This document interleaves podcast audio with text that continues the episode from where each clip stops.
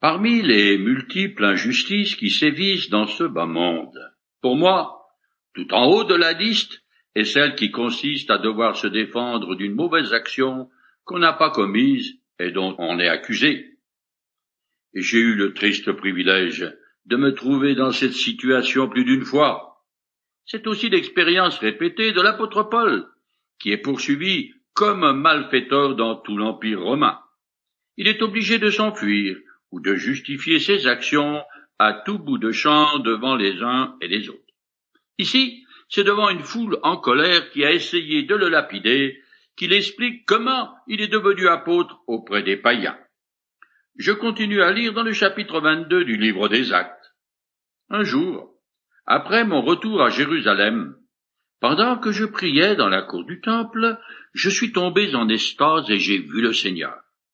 Il m'a dit, hâte-toi de quitter Jérusalem, car ses habitants n'accepteront pas ton témoignage à mon sujet. J'ai répondu, mais Seigneur, ils savent pourtant que j'allais de synagogue en synagogue pour faire emprisonner et fouetter ceux qui croient en toi.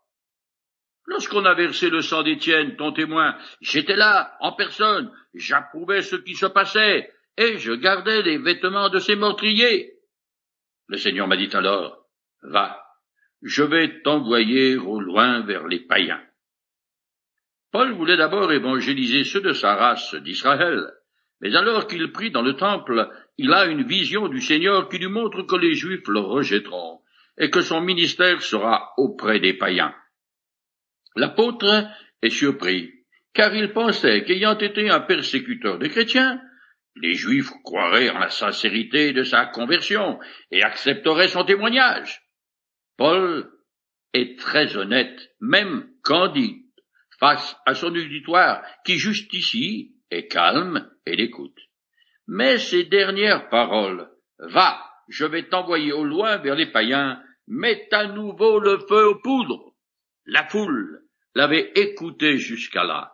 Mais à ces mots, ils se mirent tous à crier à mort, qu'on débarrasse la terre d'un tel individu, il n'a pas le droit de vivre. Ils hurlaient de plus en plus fort, agitaient leurs vêtements et jetaient de la poussière en l'air.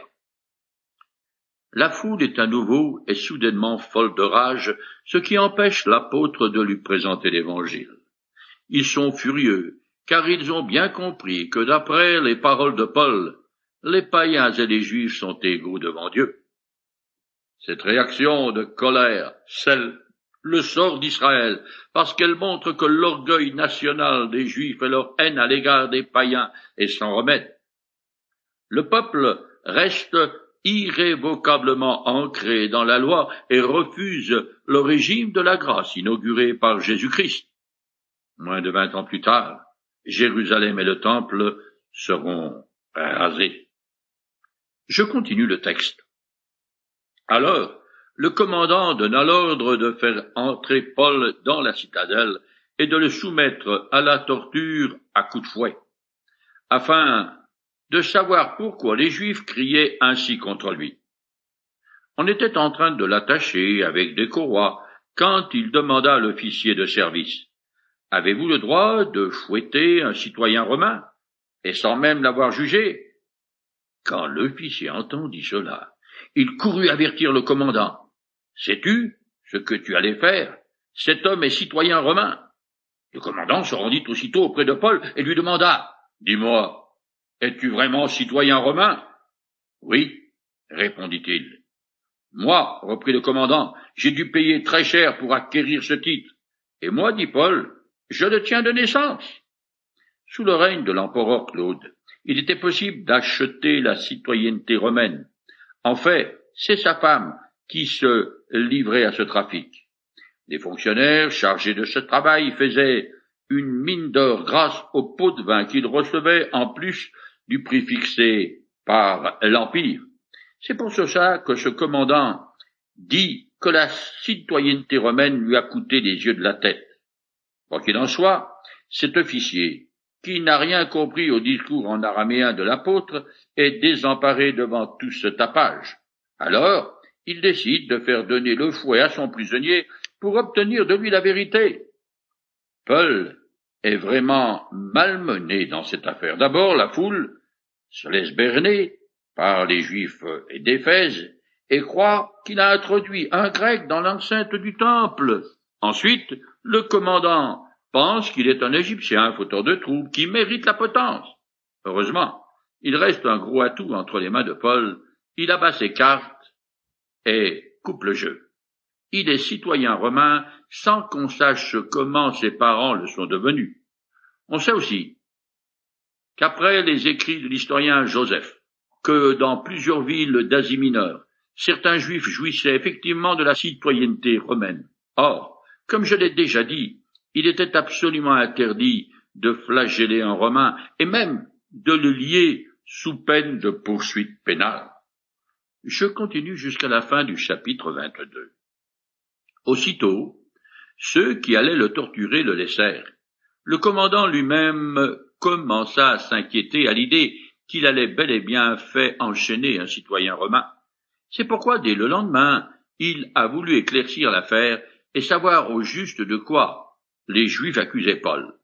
Il le fit délier, et après avoir convoqué les chefs des prêtres et tout le grand conseil, il le fit descendre et le plaça en face d'eux. Le commandant a des sueurs froides parce qu'il a enfreint la loi romaine en faisant enchaîner Paul. Il sait maintenant que les accusations portées contre son prisonnier sont liées à la religion juive. Alors, afin d'en avoir le cœur net, le commandant convoque le grand conseil afin de faire comparaître Paul devant eux. S'il a commis un acte répréhensible contre Rome, il sera transféré devant le gouverneur. Si ce n'est que des histoires liées à la religion, il sera libéré. Nous arrivons au chapitre 23 qui raconte comment l'apôtre Paul tente de s'expliquer devant le grand conseil. À partir d'ici, la plus grande partie du reste de sa vie va être celle d'un prisonnier.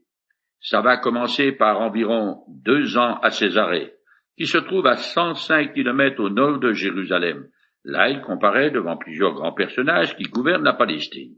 Ensuite, comme il fait appel à César, il est transféré à Rome où s'achève le livre des actes. Je commence à lire le chapitre 23. Paul fixa ses regards sur tous les membres du grand conseil et déclara Mes frères, j'ai vécu devant Dieu jusqu'à ce jour avec une conscience parfaitement pure. Mais le grand prêtre, Ananias, ordonna à ceux qui étaient près de Paul de le frapper sur la bouche. Luc passe sous silence les formalités d'ouverture de la séance, mais il ne fait aucun doute que Paul a été invité à parler. Ananias fut grand prêtre en l'an de l'an 47 à 59, année où il fut déposé par le roi Agrippas. L'historien juif Joseph mentionne sa malhonnêteté et sa cruauté. C'était un homme ambitieux, insolent, colérique, impie et cupide. Humainement parlant, Paul est dans de sales draps. Mais lui va profiter de cette situation pour témoigner en faveur de Jésus-Christ. Il étudie attentivement son auditoire, cherchant peut-être du regard d'anciennes connaissances parmi les membres du Conseil. Quelques années auparavant, il était un de leurs agents de confiance, le grand inquisiteur pour exécuter leur ordre contre les chrétiens. Maintenant, il fait partie de ceux qui sont fermement décidés à supprimer.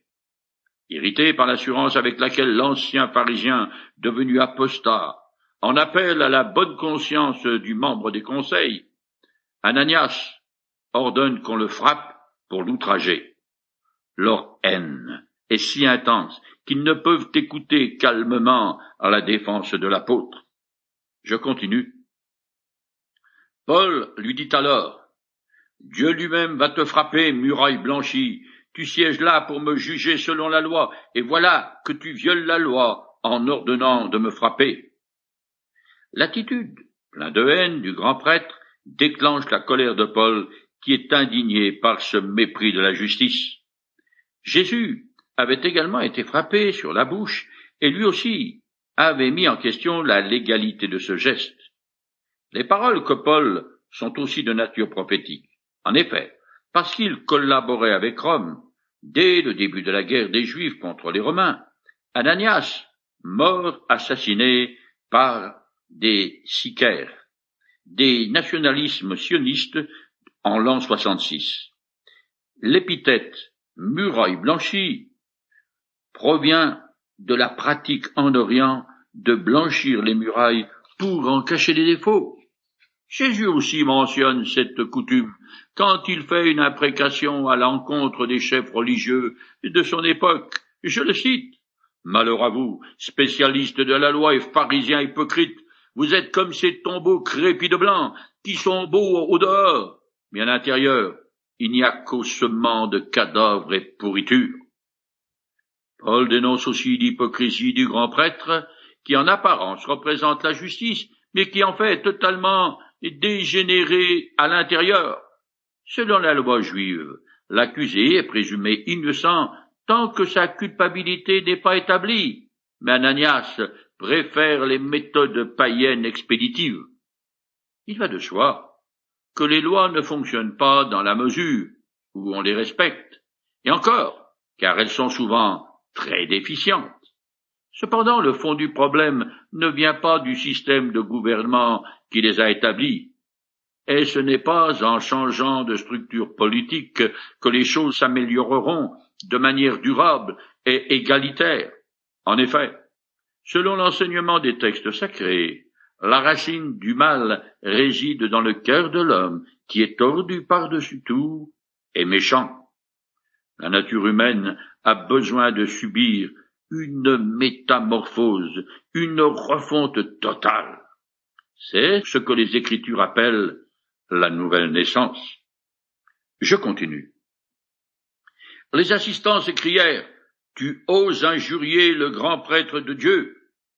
Frère, reprit Paul, j'ignorais que c'était le grand prêtre, car je sais bien qu'il est écrit Tu n'insulteras pas le chef de ton peuple. Paul ne reconnaît pas Ananias, et comme il n'a pas revêtu ses vêtements sacerdotaux, sa charge de grand prêtre ne saute pas aux yeux, surtout pour quelqu'un comme Paul, qui, selon ses propres dires, a mauvaise vue. Une fois que l'apôtre sait à qui il a affaire, il présente ses excuses, parce que selon la loi de Moïse, il est interdit de dire du mal des dirigeants du peuple. En effet, il est écrit, Tu n'insulteras pas Dieu, et tu ne maudiras pas celui qui gouverne ton peuple. De plus, dans son épître aux Romains, Paul enseigne que les êtres humains ont le devoir de respecter l'autorité en place. Il écrit Rendez donc à chacun ce qui lui est dû, les impôts et les taxes à qui vous les devez, le respect et l'honneur à qui ils reviennent. Ces paroles sont particulièrement lourdes de sens quand on sait que quand Paul les a couchés sur le parchemin, c'est Néron le César de service. Or, ce sinistre personnage est déjà devenu une brute sanguinaire qui a perdu la raison et qui fait un gros complexe de persécution. Son règne est caractérisé par les excès les plus abominables et l'un de ses passe-temps favoris est de torturer les chrétiens, soit en les livrant aux lions, soit en les transformant en torches vivantes pour éclairer ses jardins.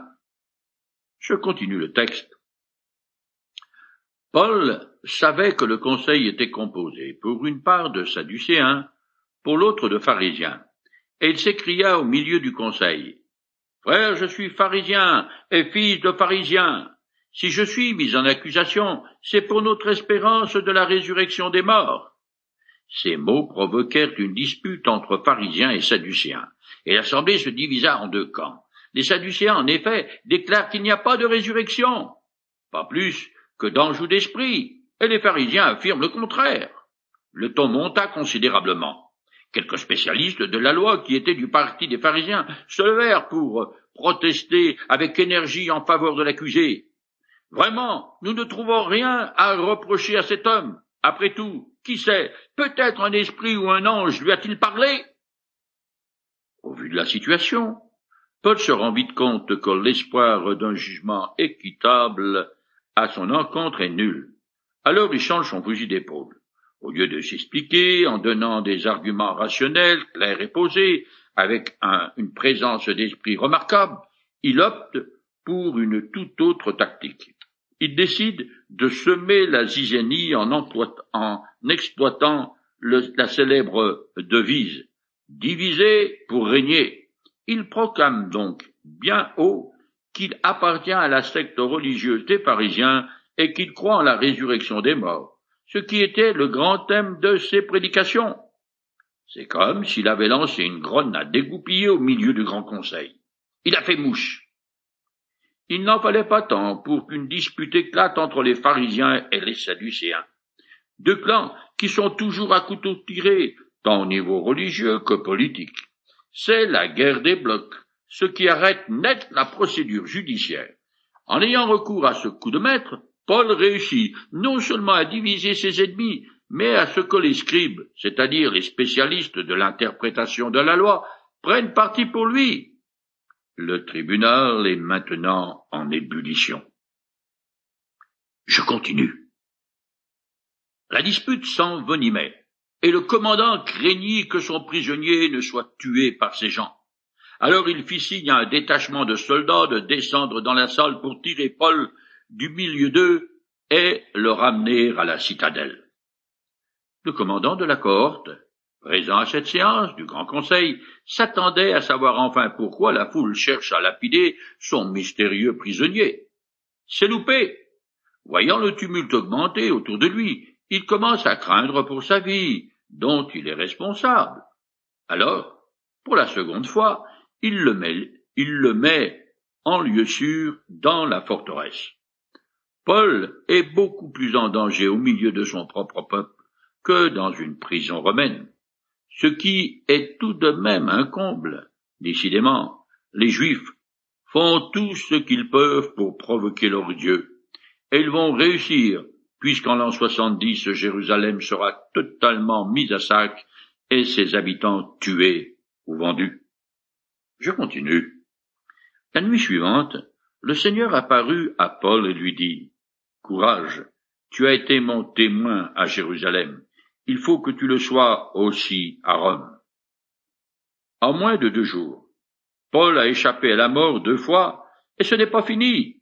Alors qu'il commence à se poser des questions, le Seigneur lui apparaît pour la quatrième fois afin de lui rappeler que malgré les terribles circonstances qu'il traverse, Dieu est toujours à ses côtés. Cette vision l'encourage, car elle confirme que l'apôtre doit aller à Rome. Je continue. Le lendemain matin, au petit jour, les Juifs formèrent un complot. Ils firent le serment de ne rien manger ni boire avant d'avoir tué Paul. Plus de quarante hommes participaient à cette conjuration. La haine contre Paul est si forte que ces quarante et quelques fanatiques qui sont probablement des Juifs d'Asie, font des imprécations contre eux-mêmes jusqu'à ce qu'ils aient assassiné l'apôtre. Littéralement, le texte dit qu'ils se sont placés sous un anathème, c'est-à-dire qu'ils seraient maudits s'ils n'accomplissent pas leurs vœux. Je continue. Ils allèrent trouver les chefs des prêtres et les responsables du peuple et leur déclarèrent Nous nous sommes engagés par un serment solennel à ne rien manger ni boire tant que nous n'aurions pas tué Paul. À vous d'agir maintenant avec l'appui du Grand Conseil. Intervenez auprès du commandant et proposez-lui de faire comparaître Paul devant vous sous prétexte que vous voulez instruire son cas de plus près. De notre côté, nous avons pris nos dispositions pour le supprimer avant qu'il n'arrive ici. Les, conjurés n'ont pas la possibilité d'atteindre Paul, s'il reste dans la forteresse sous la protection des Romains. Qu'à cela ne tienne, ils fomentent un complot qui exige l'aval des membres du Grand Conseil. Même si leur participation est passive, ils trempent jusqu'au cou dans cette tentative d'assassinat. Ces responsables du peuple d'Israël sont ignobles. Leur action prouve aussi qu'il ne dispose d'aucun argument valable contre l'apôtre. Il semble que les conjurés ont prévu de maîtriser la garde romaine. Leur haine est si forte qu'ils sont prêts à subir de lourdes pertes et même à finir crucifiés s'ils échouent. Ces juifs fanatiques ont le même état d'esprit que les commandos suicides qui commettent d'horribles actes terroristes. Je continue. Mais le fils de la sœur de Paul entendit parler du guet-apens. Il se rendit à la citadelle, y entra et prévint Paul de ce qui se tramait. Alors Paul fit appeler un officier de service et lui dire Conduis ce garçon auprès du commandant, je t'en prie. Il a quelque chose à lui dire. L'officier l'emmena donc avec lui et l'introduisit auprès du, du commandant en disant le détenu Paul m'a fait appeler et m'a demandé de t'amener ce jeune homme qui a quelque chose à te dire. Le commandant, prenant le garçon par la main, se retira avec lui à l'écart et lui demanda Qu'as-tu à me dire? Alors le neveu de Paul raconta Les Juifs ont convenu de te demander de leur amener Paul demain au Grand Conseil. Ils disent qu'ils veulent examiner son cas de plus près. Mais surtout, ne te laisse pas prendre ils sont à plus de quarante qui préparent un guet-apens contre lui. Ils ont juré de ne rien manger ni boire avant de l'avoir tué. Tout est prêt. Ils n'attendent plus que ton accord. Le commandant laissa repartir le garçon, mais il lui fit d'abord cette recommandation. Surtout, ne va dire à personne que tu m'as prévenu de cette affaire. On apprend ici que Paul a un neveu. Ce passage soulève des questions concernant la famille de Paul. D'où sort donc ce garçon? Est-il chrétien? Et comment a-t-il eu cette information? La sœur de Paul, que fait-elle à Jérusalem? Et si l'apôtre avait de la parenté en ville, pourquoi n'habite-t-il pas avec elle? Le texte ne répond à aucune de ces questions. On reste sur sa fin. Par contre, ce qu'on sait, que Paul est citoyen de l'Empire, ce qui veut aussi dire que selon la loi romaine, il doit être traité avec courtoisie. De plus, il a le droit de recevoir autant de visiteurs qu'il le désire. L'apôtre utilise les privilèges liés à sa naissance, ainsi que ses relations familiales, et donc la connaissance du complot dirigé contre lui pour se tirer d'affaire. Il aurait pu tout aussi bien dire Je ne fais rien et j'attends que le Seigneur agisse en ma faveur. Mais une telle attitude serait mettre Dieu à l'épreuve, car elle lui force la main pour ainsi dire, en l'obligeant d'intervenir. Mais loin de Paul une telle façon d'agir. Il fait preuve d'un bon sens pratique, et peut être sûr qu'il fait pleinement confiance à Dieu, croyant dur comme fer que son neveu a eu vent du complot grâce au Seigneur, qui contrôle toutes les circonstances de la vie de chacun. Sous la direction de Dieu, tout concourt à conserver la vie du grand apôtre. Le croyant se trouve à la charnière du ciel et de la terre. Il vit dans deux mondes à la fois. Pour tout ce qui concerne sa vie, que ce soit les grandes décisions ou les petits détails, il dépend à cent pour cent de Dieu, mais doit aussi compter sur lui-même. Aide-toi, et le ciel t'aidera, n'est pas une citation biblique, mais elle est pleine de bon sens quand même.